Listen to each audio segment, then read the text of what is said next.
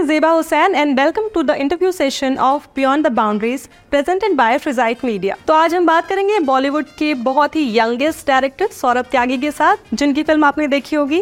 क्या मेरी सोनम गुप्ता बेवफा है?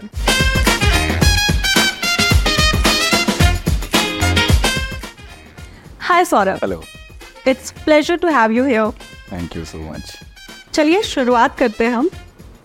बदायूं से दिल्ली एंड दिल्ली से बॉम्बे। इस सफ़र के बारे में बात करेंगे और आप उस पर रोशनी डालेंगे। इस सफ़र की बात तो वैसे हमेशा की है मैंने। और भी जब भी इस तरीके की चीज़ें हुई हैं तो ये डिस्कशंस आते हैं। और मुझे हमेशा बहुत मज़ा आता है इन पर बात करने में क्योंकि ये जो जर्नी है, ये बहुत मतलब इतना मैजिकली हुई है कि मुझे भी बिल्कुल कभी कभी कुछ समझ में नहीं आता। हाँ लेकिन कुछ चीज़ें हैं जैसे आ, जो हुई और उसके बाद ये डिसीज़न हुआ कि नहीं भाई अब जो है ज़िंदगी में कुछ करना चाहिए। तो ऐसे ही एक वाक़ था मेरे साथ जब कुछ हुआ था लाइफ में कुछ ऐसा which I can't share on screen तो आई डिसाइडेड कि यार अब लाइफ में थोड़ा सा पढ़ाई करनी है और लाइफ में अब कुछ करना है। आ, क्योंकि मैं जिस शहर से आता हूँ जो आपने कहा बताई हूँ तो आ, बहुत खूबसूरत शहर है वो बहुत कुछ सिखाता है आपको। आ, लेकिन आपको शैतान भी बनाता है क्योंकि जो वहाँ की चीज़ें हैं अगर आप वहाँ रहते हैं तो बखूबी आदतन आप वो कुछ कुछ सीख भी जाते हैं लड़ाई झगड़े हैं। जिस समय मैं छोटा था वो शहर इसलिए जाना जाता था क्योंकि वहाँ पे बहुत गुंडागिर्दी होती थी। तो आप रह ही नहीं सकते थे। जब मैं बड़ा हो रहा था जब मैं टेंथ या नाइन टेंथ स्टैंडर्ड टाइप जब तक मैं उस पहुँचा और मुझे समझ आई, तब मुझे लगा कि सीधा होना शहर में गुनाह है। आप जी नहीं सकते। तो मैं भी बिगड़ गया था, खूब बंदूकें चलाना सीख गया था, मैं भी झगड़ों में पूरा इन्वॉल्व रहता था। लेकिन इस सब के साथ साथ ये था क्योंकि मेरे परिवार एक बहुत ही साधारण सी फैमिली है, जो बहुत ही सच्चाई में बिलीव करती है। समाज सेवी लोग हैं, और तो उनका हमेशा बहुत सपोर्ट था। इवन मैं जो शैतानियाँ भी कर रहा था, वहाँ पे भी वो कहीं ना कहीं मतलब उनको ऐसा लगता था, नहीं, ये सही हो जाएगा, ये वक्त के साथ और बेहतर हो जाएगा। कोशिश करते थे मुझे नई नई रिस्पॉन्सिबिलिटीज़ डालने की, कि पढ़ाई नहीं कर रहा है तो चलो उसको कुछ बिज़नेस करा देते हैं, या एक मेरे रिलेटिव हैं, उन उन, उनके यहाँ भेज दिया कि उनके यहाँ आके काम सीखो। तो ये सब चीज़ें तो हो ही रही थी लेकिन इस बीच एक ज़िंदगी का ऐसा वाक़ हुआ जिसमें थोड़ा सा मेरी फैमिली हर्ट हो गई और तब मतलब मेरे पिताजी ने मुझे ये समझाया, यार, कि ये सब मत कर और लाइफ में तू बेहतर कर सकता है। मुझे बहुत विश्वास है तेरे ऊपर कि तू बड़ा टैलेंटेड बच्चा है मेरा। तो जो उनका इमोशनल होना था और ये बात कहनी थी, वो मुझे ऐसा लगा कि, यार, अब गुरु चलते हैं इधर से। अब अपनी जो है, कुछ और किया जाए, लाइफ में पढ़ाई की जाए। तो बड़ा क्यूरियस था, जानने की कोशिश कर रहा था, क्योंकि जब आप इस तरीके के शहरों से होते हो, आपको उतनी बेहतर गाइड गाइडेंस आपको नहीं मिलती है, क्योंकि लोग नहीं होते हैं उतने कनेक्टेड और मैं तो वैसे भी वो बच्चा था जिससे कोई ज़्यादा बात करना पसंद नहीं करता था मतलब किसी को ऐसा लगता नहीं था कि लाइफ में ये कुछ कर पाएगा। इसीलिए मैं कभी कभी कहता भी हूँ कि अगर मैं अगर लाइफ में कुछ कर सकता हूँ तो हर बच्चा लाइफ में कुछ कर सकता है। वो मुझे ये बड़ा विश्वास है इस बात का। देन uh, बस I decided I left Badaun and मैं दिल्ली आया। दिल्ली में मुझे ये था कि अब क्या पढ़ाई करूँ? क्योंकि मेरे मार्क्स उतने अच्छे नहीं थे। यूपी बोर्ड में seventy sixty five percent type marks तो कुछ काउंट ही नहीं होते हैं। कोई कॉलेज मिल नहीं सकता था। प्राइवेट कॉलेज के लिए मैं फीसेस इतनी ज़्यादा थी कि आ, मतलब मैं नहीं चाहता था कि मैं अपने परिवार को उस चीज़ के लिए और मैं खुद भी श्योर नहीं था कि मैं कुछ पढ़ाई कर पाऊँगा उतना और पिताजी तो नहीं थे। तो पढ़ाई के मामले में उनका ये था कि तू नहीं पढ़ पाएगा। फिर भी उनका था कि चल सी एस कर ले। पहले सी ए तो मैंने कहा आप क्या मज़ाक वजाक कर रहे हो मेरे मैं सी ए करूँगा क्या? मतलब ये तो मुझे मास कम्युनिकेशन करना था, मुझे समझ आ गया था क्योंकि मैं जब छोटा था तो उससे तो मुझे एक चीज़ समझ में आ गई थी, मैं अच्छा बोल लेता हूँ। भाषा मेरी साफ़ थी तलफ़ साफ़ था तो वो चीज़ मुझे उस शहर से मिली थी तो मुझे लगा मैं न्यूज़ पढ़ सकता हूँ। क्योंकि एक और इंसिडेंट है मैं मतलब ऐसा हो जाएगा कि बहुत सारी चीज़ें हर इंटरव्यू में सेम सी आती हैं तो लेकिन ये सच है कि मेरे नाना नानी को दिखाई नहीं देता था। और मेरे नाना को जब भी वो मुझसे अखबार पढ़ने को कहते थे तो मैं पूरा अखबार एज अ न्यूज़ रीडर पढ़ के सुनाता था उनको। तो उनको लगता था कि यार तो वो मतलब मुझसे कहते रहते थे, पढ़ो। और मैं कई बार कहता था, अखबार ख़त्म हो गया, क्या कह रहे हो? अब क्या पढ़ूँ तो मुझे ये लगता था कि यार, ये एक्सपेक्टर टाइप हो सकता है, जैसे किसी एक छोटे शहर के बच्चे को लग सकता है। तो वैसे ही मुझे लगा। फिर मैं आया और मैंने कोशिश शुरू कर दी कि मैं कैसे पढ़ाई करूँ। और जामिया का एंट्रेंस एग्ज़ाम दिया। मुझे ये था बेस्ट करना है, जहाँ से और मेरा उस साल जामिया में सिलेक्शन नहीं हुआ बी मास कम्युनिकेशन में। क्योंकि छोटे शहर से आया था तो भाषा कई बार छोटे शहर के बच्चों की अंग्रेज़ी उतनी अच्छी नहीं होती है, और जिस तरीके की स्कूलिंग से मैं आया था मेरे लिए तो अंग्रेज़ी एक ऐसा बवाल था कि अगर कोई बोल दे तो ऐसा लगता था कि यार भाग जाओ, क्या करो? मतलब इतना अंग्रेज़ी से मतलब कोई ऐसा तारुफ ही नहीं था।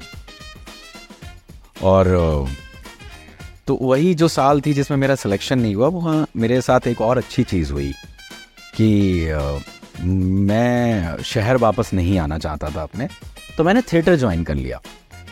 और उसके लिए भी समाओ मेरे पिताजी ने मुझे कहा कि थिएटर ज्वाइन कर लो, और मुझे सच में नहीं पता था थिएटर क्या चीज़ होती है। कुछ एक ऐसी ग्लिम्सेस थी जो बचपन में मैंने स्कूल्स में और कहीं कहीं कुछ ऐसा देखा था। तो उन्होंने जब मुझे एक्सप्लेन किया कि ऐसे कर तू लाइफ में। तो और मैं बड़ा शॉक्ड हुआ कि एक इंसान जो इस छोटे से परवेश में रह के उसको कैसे इस बारे में पता है। मतलब बड़ा बड़ा इंटरेस्टिंग है यार, वो मैं कभी कभी सोचता हूँ तो मुझे ऐसा लगता है कि पिताजी को कैसे पता था यार मतलब। कि थिएटर होता है और थिएटर का मतलब अब मैं आज इनफैक्ट अभी जस्ट मैंने ये रियलाइज़ किया कि जिस तरीके से मैंने थिएटर को देखा है या मैंने समझा है थिएटर को जितना, वो सिर्फ़ आपको एक्टर नहीं बनाता है, वो आपको उससे बहुत ऊपर कुछ बनाता है, आपको बेहतर इंसान बनाता है। गरीब के लिए थिएटर एमबीए हो सकता है, मुझे ऐसा लगता है। जो फ़ीस नहीं दे सकता एमबीए की, वो थिएटर कर ले फॉर श्योर दो साल थिएटर करेगा, अच्छे जगह पे, अच्छे लोगों में तो वो बहुत सारे मैनेजमेंट स्किल्स सीख सकता है लाइफ के। तो वही मेरे साथ हुआ। थिएटर मैंने ज्वाइन किया, लेकिन साथ साथ मैं तैयारी कर रहा था। फिर मेरा अगले साल मेरा सिलेक्शन हुआ। हाँ तो जिस साल मतलब मेरा सिलेक्शन नहीं हुआ तो मैंने थिएटर ज्वाइन कर लिया और जैसे मैंने बताया आपको कि पिताजी ने उसके बारे में बताया। तो मैं बहुत आज भी उस बात से कभी कभी उनसे पूछता हूँ, आपको कैसे पता था कि थिएटर क्या होता है? क्योंकि उन्होंने जितनी दुनिया देखी थी, उस दुनिया में शायद थिएटर की जानकारी होना अपने आप में वैसी ही बात है जैसे हम लोगों को देख के कई बार उनकी उनकी जगह या उनके परिवेश को देख के हम उनकी उनकी नॉलेज या उनकी जानकारी बहुत सीमित मान लेते हैं ना। मतलब कि इस इंसान को तो लिमिटेड ही कुछ पता होगा क्योंकि दुनिया नहीं देखी है। बट उस इंसान को इस बारे में पता था और शायद अगर मैंने थिएटर नहीं किया होता तो मैं उतना खुश तो नहीं होता जितना आज मैं महसूस करता हूँ खुद को। मैं फॉर श्योर जर्नलिज्म में भी कुछ अच्छा ही करता। बट uh, एक फ़िल्म बनाने की एक कहानियाँ कहने की एक अपने किरदार कहने का जो मौका मुझे मिला uh, वो शायद नहीं होता मेरे पास। So theatre played a very important very important role in my life और फिर मैं तो इतना थिएटर करने लग गया था कि uh, मुझे ज़्यादा ख्याल थिएटर का होता था। मैं अपनी क्लासेस मिस करके सिर्फ़ भागता था थिएटर करना है मुझे। बड़े कमाल के दिन थे वो। थिएटर में जो आ, जो पैशन था ना जो एनर्जी थी जो कुछ भी झेल लेने की और एक फाइटर वाली जो इंस्टिंग थी जो ड्यूरिंग द थिएटर वो बहुत अमेजिंग थी। फ़िल्म में शायद आ, उससे आधा ही एफर्ट लगा पा रहा हूँ मैं। सो यू मिस थिएटर या I miss I miss and what about mass communication when you started your study चलती रही पढ़ाई तो बाद में समझ में आ गया था एक टाइम के बाद कि इस डिग्री की तो मुझे ऐसी कोई ज़रूरत नहीं पड़ेगी। क्योंकि मैं बहुत अच्छा एक्टर नहीं था, लेकिन फिर भी शायद मैं बहुतों से बेहतर एक्टर था। लोग अप्रिशिएट करते थे। तो मतलब लग रहा था ऐसा कि, उस समय ऐसा होता है ना कि लगता है कि नहीं यार, हम धरती हिला देंगे। तो वो वाली फीलिंग थी और इसलिए थिएटर करता रहा। मैंने एक बार ऐसे ही मतलब सब लोग जैसे कुछ कुछ लिखते हैं तो मुझे इनफैक्ट बहुत अच्छे से ध्यान है। कि मेरा जो पहला प्ले था और उसमें जब मुझे जो रोल करने का मौका मिला तो वो मुझसे ये कहा गया कि एक ऐसा चंक है बीच में, अगर तुम उसके लिए कुछ लिख लो और क्योंकि वो कॉमेडी प्ले था तो एक चंग था जिसमें एक एंट्री हो सकती थी। और बस उस एंट्री का आपको पूरा स्ट्रक्चर लिखना था और वो भी फिर डायरेक्टर को अप्रूव भी करना था। तो मैंने लिखा और ही अप्रूव एंड जब उतना सा पीस जब मैंने वो स्टेज पे किया तो लोगों की वो तालियों की गूंज अभी भी मुझे याद है। बहुत अच्छा रिस्पॉन्स आया। तो मुझे बट मैंने राइटिंग को मुझे नहीं पता था अच्छा कि मैंने कुछ लिखा है जो वर्क करेगा। या लिखना भी कोई ऐसी विधा होती है जो, है ना, जिस पे आपको काम करना चाहिए। तो वो तो यूँ ही बस लिखा था। फिर एक प्ले डायरेक्ट भी किया था मैंने उस टाइम में। अपना ग्रुप शुरू कर लिया था। तो इसका भी इनफैक्ट बम्बई से ही भी किस्सा है इसका। कि मैं जब थिएटर करता रहा तो फिर मुझ, मैंने अपना एक ग्रुप शुरू कर लिया थिएटर का। और मैं साउथ एक्स में रहता था। उस जगह का भी बहुत बड़ा रोल है मुझे ज़िंदगी में बहुत कुछ सिखाने के लिए। आ, कहते हैं जब आप अच्छी जगह रहते हो तो अच्छे लोगों में आप बहुत सारी चीज़ें सीखते हो। तो छोटे शहर से और बड़े शहर के बीच का जो ब्रिज है वो आ, बहुत डिफ़िकल्ट हो जाता है अगर आपको करेक्ट जगह नहीं मिले करेक्ट लोग ना मिलें। तो मुझे फॉर्चुनेटली चीज़ें वैसी मिलती गई तो मैंने ग्रुप शुरू कर दिया और वहाँ मैं प्ले डायरेक्ट करने के लिए कोशिश करने लगा। एक प्ले मैंने डायरेक्ट भी किया उनके साथ और क्योंकि साउथ एक्स में जो, जिस तरीके के लोग मेरे साथ काम करते थे, वो ज़्यादातर, क्योंकि बहुत सारी फ़ैशन इंडस्ट्री एक टाइम पे दिल्ली में साउथ एक्स से रन होती थी। अब तो मुझे नहीं पता, क्योंकि निफ्ट करीब में है हौस खास है, कई ऐसी जगह हैं, वो एक शाहपुर जट करके एक एरिया है जहाँ पे बहुत फ़ैशन इंडस्ट्री है, वहाँ पे काफ़ी बुटीक्स वगैरह। तो मुझे मतलब उस तरीके के क्राउड के लोग थे तो जो बहुत एक्टर्स तो नहीं थे वो, उस वे में। बट उनके साथ काम करने का अलग मज़ा था तो वो सब करी, करना मैंने शुरू कर दिया। और तो एक दिन मेरी सिस्टर मेरी रिहर्सल में आई और उसने मुझे बहुत ज़ोर से डांटा कि ये तुम क्या तमाशा कर रहे हो और तुम ये करने के लिए पढ़ाई की थी तुमने और थिएटर, ये क्या बदतमीज़ी है कि तुम अब यहाँ पे गुरु की तरह हैं और तो मतलब बहुत डांटा उसने मुझे और मुझे ले गई। अपने साथ साउथ एक्स में उसने पहले मेरा जावेद हबीब से हेयर कट कराया, मुझे आज भी याद है। मेरे बड़े बड़े बाल थे, फिर उसने मुझे कपड़ों की शॉपिंग कराई। मुझे नहीं पता वो क्यों कर रही है। सब नेक्स्ट डे वो मुझे तैयार करवा के ले गई नोएडा में फ़िल्म सिटी में, जो कौन सा एक फ़िल्म इंस्टीट्यूट है। वहाँ पे एक टीम आई हुई थी शाहरुख खान की ऑडिशन करने। उस समय में एक सीरियल था फौजी टू। जो फौजी सीरियल था, उसी का सीक्वल बना रहे थे। शाहरुख साहब उसके प्रोड्यूसर थे and again mister colonel Kapoor I think colonel Kapoor ही थे जो उसके डायरेक्टर थे, जो शायद प्रीवियस शो के भी वही डायरेक्टर थे। तो उन सबसे मैं मिला और मिला तो उन लोगों ने मेरे ऑडिशंस हुए मेरे और उन लोगों ने मुझसे कहा कि आप इंतज़ार करिए। तो मुझे नहीं पता था उस इंतज़ार का क्या मायने हैं। फिर उन्होंने और बुलाया, कई दफ़ा मुझे बुलाया वहाँ पे और फिर फाइनली ये हुआ कि आप एक लीड रोल के लिए हम लोग आपको ट्राई कर रहे हैं तो आपको बम्बई आना पड़ेगा उसके लिए। तो उन्होंने मुझे बम्बई बुलाया और फिर जब मैं यहाँ आया तो कुछ बिगड़ गई चीज़ें। हाँ जो भी हुआ वो शो फिर फाइनली ऑन एयर हुआ ही नहीं, कुछ तो काफ़ी सारे इशूज़ हो गए। तो यूँ करके मेरा बम्बई आना हुआ और आके मैं बहुत डर गया यहाँ पे कि यार ये तो बड़ा दिल्ली के उस पाँच सात साल से निकाल के अपने आप को अचानक से इस शहर में देखना, जहाँ आप किसी को जानते नहीं हो, जहाँ बिल्कुल भी नहीं पता है चीज़ें कैसे फ़ंक्शन करती हैं। तो लाजमी था मेरा डरना और, फिर मैं वापस दिल्ली गया और फिर बहुत हिम्मत जुटा के मैं वापस बम्बई आया।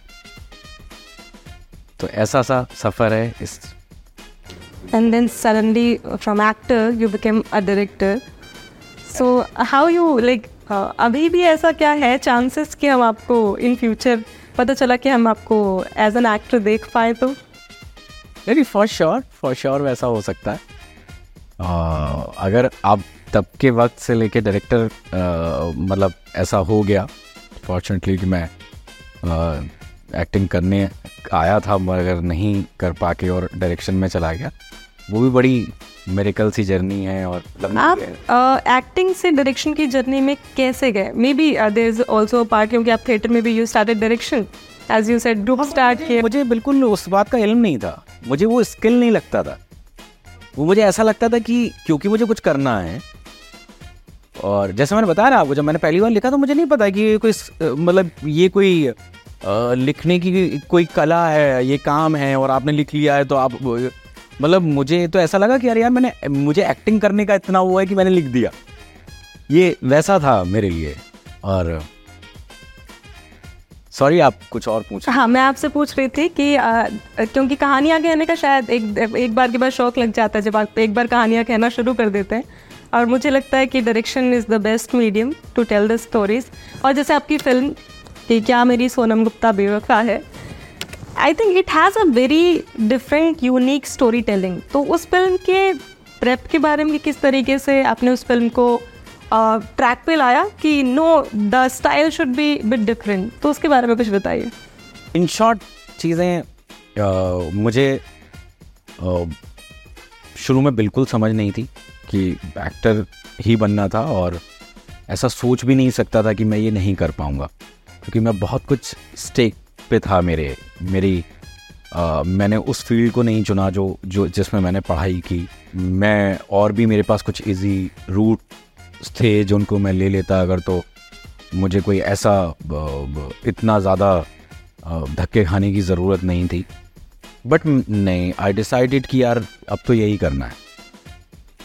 और बस बम्बई आके समझ में आया कि यही करना तो है लेकिन करवाना भी कोई चाहता है या नहीं? तो जब रियलिटी फेस की तो बहुत क्रूअल थी। बहुत डिसरेस्पेक्टिंग जर्नी होती है शुरू में एक्टर्स की, क्योंकि खासकर छोटे शहर से आए हुए लोगों की, जिनसे, जिनके लोग कपड़ों से परहेज़ करते हैं, जिनकी भाषा से परहेज़ करते हैं, कई दफ़ा आप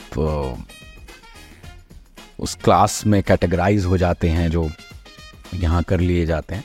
तो वो सब मैं भी देख रहा था बखूबी। थोड़ा स्मार्ट था लेकिन ये समझ थी कि इसको बहुत दिल पे नहीं लेना है। तो वो स्मार्टनेस हमेशा से थी स्मॉल टाउन वाली कि यार ठीक है अपन तो यार अपना करने आया ना अपने को क्या है? क्या आप इस बात का बुरा माने? तो ये सब जर्नी चालू ही थी तो मुझे एक दफ़ा किसी ने ये समझा दिया कि यार देखो तुम बहुत अच्छा एक्टर हो और ज़्यादातर झूठी बातें ऐसी ही शुरू होती हैं। ऐसे कि कि तुम बहुत अच्छे एक्टर हो और लेकिन तुम्हारा रूट तुम्हें कुछ और लेना पड़ेगा। ऐसे क्या करना चाहिए? तुम किसी को असिस्ट करो तब तुम्हारे रिलेशन बनेंगे और फिर तुम्हें काम मिल जाएगा। ये बहकाने वाली बहुत पुरानी लाइन है जो जिसमें हम भी फंस गए। फंस गए थे और अच्छा फंसे हुए हाँ तो हमने कहा ठीक है भाई। तो हमने फाइट मारनी शुरू कर दी किसी को असिस्ट किया जाए। अगेन वहाँ भी बहुत स्ट्रगल था। और तो फाइनली डायरेक्टर है मिस्टर सुधीर सुधीर मिश्रा तो सुधीर सर को मैंने असिस्ट करना शुरू किया। बट मेरे दिमाग में सिर्फ़ यही था कि मुझे कैसे एक्टिंग का काम मिलना मिलना चाहिए। तो बस कोशिश जारी थी, फिर एक दो बार डांट पड़ी इस चक्कर में बहुत। फिर एक मतलब सुधीर सर ने बहुत इम्पोर्टेंट एक टाइम पे मेरे लाइफ में रोल प्ले किया है। हर स्टेप पे बहुत सारे लोग हैं, लेकिन he is one of the main person who taught me a lot जिन्होंने जिन्होंने सिखाया और प्यार किया जिन्होंने। प्यार से मतलब परहेज नहीं किया, ऐसा नहीं किया कि मतलब इन लोगों, इन जैसे लोगों को दूर रखना चाहिए। वो एक बहुत अच्छी चीज़ थी जो उन्होंने मेरे साथ की। उससे मैं बहुत सीखा। फिर मैं एक दिन ये आया कि एक फ़िल्म थी जिसपे मैं एज एन असिस्टेंट काम कर रहा था। तो मेरा ध्यान कम था। मैं तो वो काम ही नहीं सीखना चाहता था। और इस चक्कर में मुझे समझ में आता था यार मेरी सेट पे कोई इंपॉर्टेंस नहीं थी। कोई मुझे सीरियसली नहीं लेता था क्योंकि मैं किसी की ज़रूरत का ही नहीं हूँ। मुझे बड़ा हर्ट होता था यार, मुझे लगता था यार मैं ऐसा क्यों कर रहा हूँ? चल सीख लेते हैं ना ये काम। वहाँ भी ये है कि अच्छा इससे मैं कुछ करना तो ना एक्टिंग के लिए ये करना पड़ेगा तो कर लेते हैं ना। तो उस करके मैंने थोड़ी सी प्रॉपर एज एन असिस्टेंट वाली ट्रेनिंग लेनी शुरू की। आपके कुछ चुनिंदा फेवरेट डायरेक्टर्स जो होंगे वो कौन है? उनके अगर नाम जान सके हम। uh, मेरे फेवरेट डायरेक्टर्स विशाल भारद्वाज जी हैं। ऑब्वियसली सुधीर सर का काम मुझे बहुत अच्छा लगता है। उनका उनका जो यूनिकनेस है कहानियों में और किरदारों में the way he cast actors और जिस तरीके का काम वो निकालते हैं। आनंद सर हैं आनंद एल राय जिनका मुझे क्राफ्ट बहुत पसंद है। तो हर डायरेक्टर की मतलब ऐसे बहुत मुश्किल होगा सर्टनली कहना। मेरे से जो भी बेहतर काम कर रहे हैं या जो भी लोग काम कर रहे हैं मुझे वो सब बहुत इंस्पायर करते हैं किसी ना किसी वे में। आ, लेकिन हाँ मतलब मुतासर अगर आप कहें तो मैं बहुत ज़्यादा हूँ विशाल भारद्वाज जी से आनंद सर से इम्तियाज़ अली।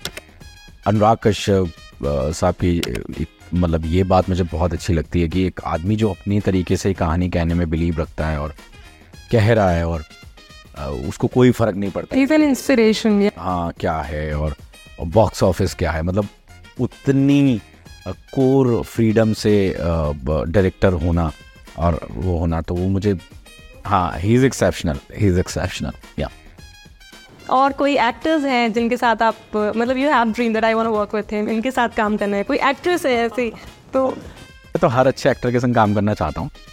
मतलब मुझे लगता है कि हमारी इंडस्ट्री में किसी भी लेवल पे आज बेहतर काम कर रहा है, वो फॉर श्योर उसके अंदर कुछ तो बहुत बेहतर होगा। तो आई रेस्पेक्ट एवरी वन मुझे किसी से कोई ऐसी दिक्कत नहीं है। और हाँ मैं आयुष्मान खुराना मुझे बहुत पसंद है। उनका आ, आ, कैसे बैलेंस करा हुआ है उन्होंने अपने अपनी पर्सनालिटी और उस फ़ेमस एक्टर के बीच जहाँ कई बार और तरीके के मानक में लोग है ना पर्सनालिटी और बॉडी एक आदमी जो सिंपल है और उसी अपने आप को उसने उस कैटेगरी में रखा हुआ है जहाँ एक सक्सेसफुल एक्टर वाले वो बहुत कमाल चीज़ है उनकी। तो और मेरी जिस तरीके की कहानियाँ होती हैं सॉफ्ट सी छोटे शहर। फिट बैठते उस पर उसमें बहुत फिट होते हैं वो। तो है विक्की कौशल मुझे बहुत पसंद है। और आज के टाइम पर Kartik is doing really well अपनी ऑडियंस है अपना मतलब एक उनका अपना चाम है। जो समझ में आता है फ्रेशनेस है उनमें एनी एक्ट्रेसेस एक्ट्रेसेस मुझे मृणाल बहुत पसंद है और uh, मैं ज़रूर क्योंकि ह्यूमर के साथ साथ प्यार मोहब्बत या लव स्टोरी जो भी जिस वे में वो सब कॉम्पोनेंट बहुत होता है मेरी फ़िल्म में। तो उस कई किरदारों में वो बड़ी मुझे फिट इन जचती है उस कैरेक्टर हाँ मैं उतना बेहतर राइटर उतना बड़ा डायरेक्टर हो कौन कि वो सब लोग मेरे संग काम करता है काम करने की इच्छा तो ऑब्वियसली आपको बिल्कुल। मतलब जहन में कोई प्रोजेक्ट्स हैं जिसके वजह से आपके ख्याल में वो कैरेक्टर्स कहीं ना कहीं रिलेट कर पाते इसलिए यू हैव चॉइसेस की ओके हाँ राइटिंग हाँ, के प्रोसेस में कई बार आप किसी को तो इमेजिन कर लेते हो किसी किरदार में तो ज़्यादा इजी हो जाता है आपको लिखने में। उसको उसके बिहेवियर को। अदरवाइज़ आप क्योंकि अब हर एक ही किरदार बहुत अलग अलग बिहेव नहीं कर सकता। उसकी उसकी ना उसका एक पूरा ग्राफ होगा कि उस किरदार में आप यही ये चीज़ सूट करेगी। तो आप इमेजिन करते हो कई बार? Okay, okay, this actor should be part of my film, or maybe this character. Any other actors? Um, Sanya Malhotra, she was a fabulous actor. Yeah, she has done a great job in Kathal. Even that director is very young. Vijay Bhaiya, uh, Mr. Vijay Raj is, is uh, one of my very good friend and elder brother. तो वो अक्सर कहानी उसमें शायद film में है मैंने देखी नहीं है वो फ़िल्म जब वो शूट हो रही थी तो बड़े किस्से बताया करते थे वहाँ के कटल मैंने देखी नहीं है बट अच्छी सानिया की मुझे सानिया का अप्रोच बहुत अच्छा लगता है जो उसकी प्रेजेंस है जो एक एक बहुत ही सूदिंग सी पर्सनालिटी है वो अच्छा लगता है। बाकी सब बहुत अच्छा काम कर रहे हैं मतलब तापसी पन्नो हैं, क्या कमाल एक्ट्रेस है और कितना अनुष्का शर्मा, कितने बोल्ड लोग हैं ये। तो अच्छा है सारे मतलब सबके साथ ही काम कर सकते हैं।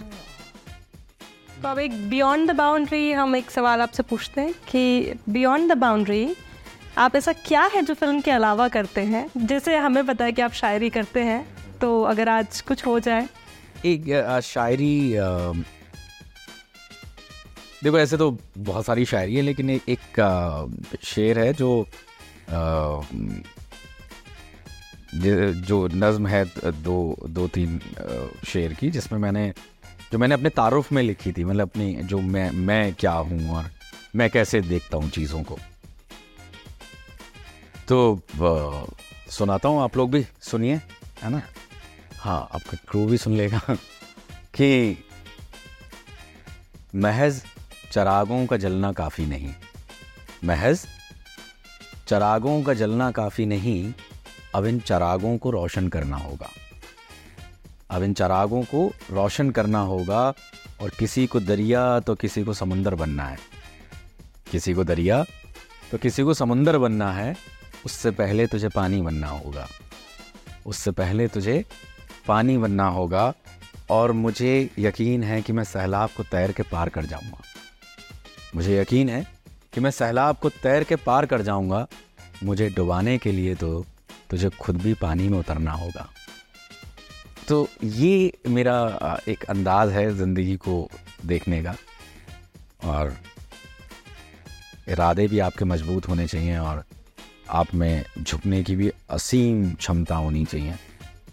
तब शायद आप आ, कुछ वो कर पाएँगे जो कहा सुना जाए। अदरवाइज़ तो ज़िंदगी तो ऐसे भी कोई बुरी चीज़ नहीं है। आप कुछ नहीं भी कर पाए तो अभी ज़िंदगी बड़ी खूबसूरत चीज़ है। जी ये ज़रूरी नहीं हर आदमी कुछ प्रूव भी करके दिखाए। So it was really great talking to. Thank you so much. I hope in future we'll be able to see your project. Thank you. Thank you so much, Deva. इसी के साथ मैं अलविदा लेना चाहूँगी from the episode of beyond the boundaries presented by फ्रिजाइट media अगले episode में फिर से मुलाकात होगी तब तक के लिए गुड बाय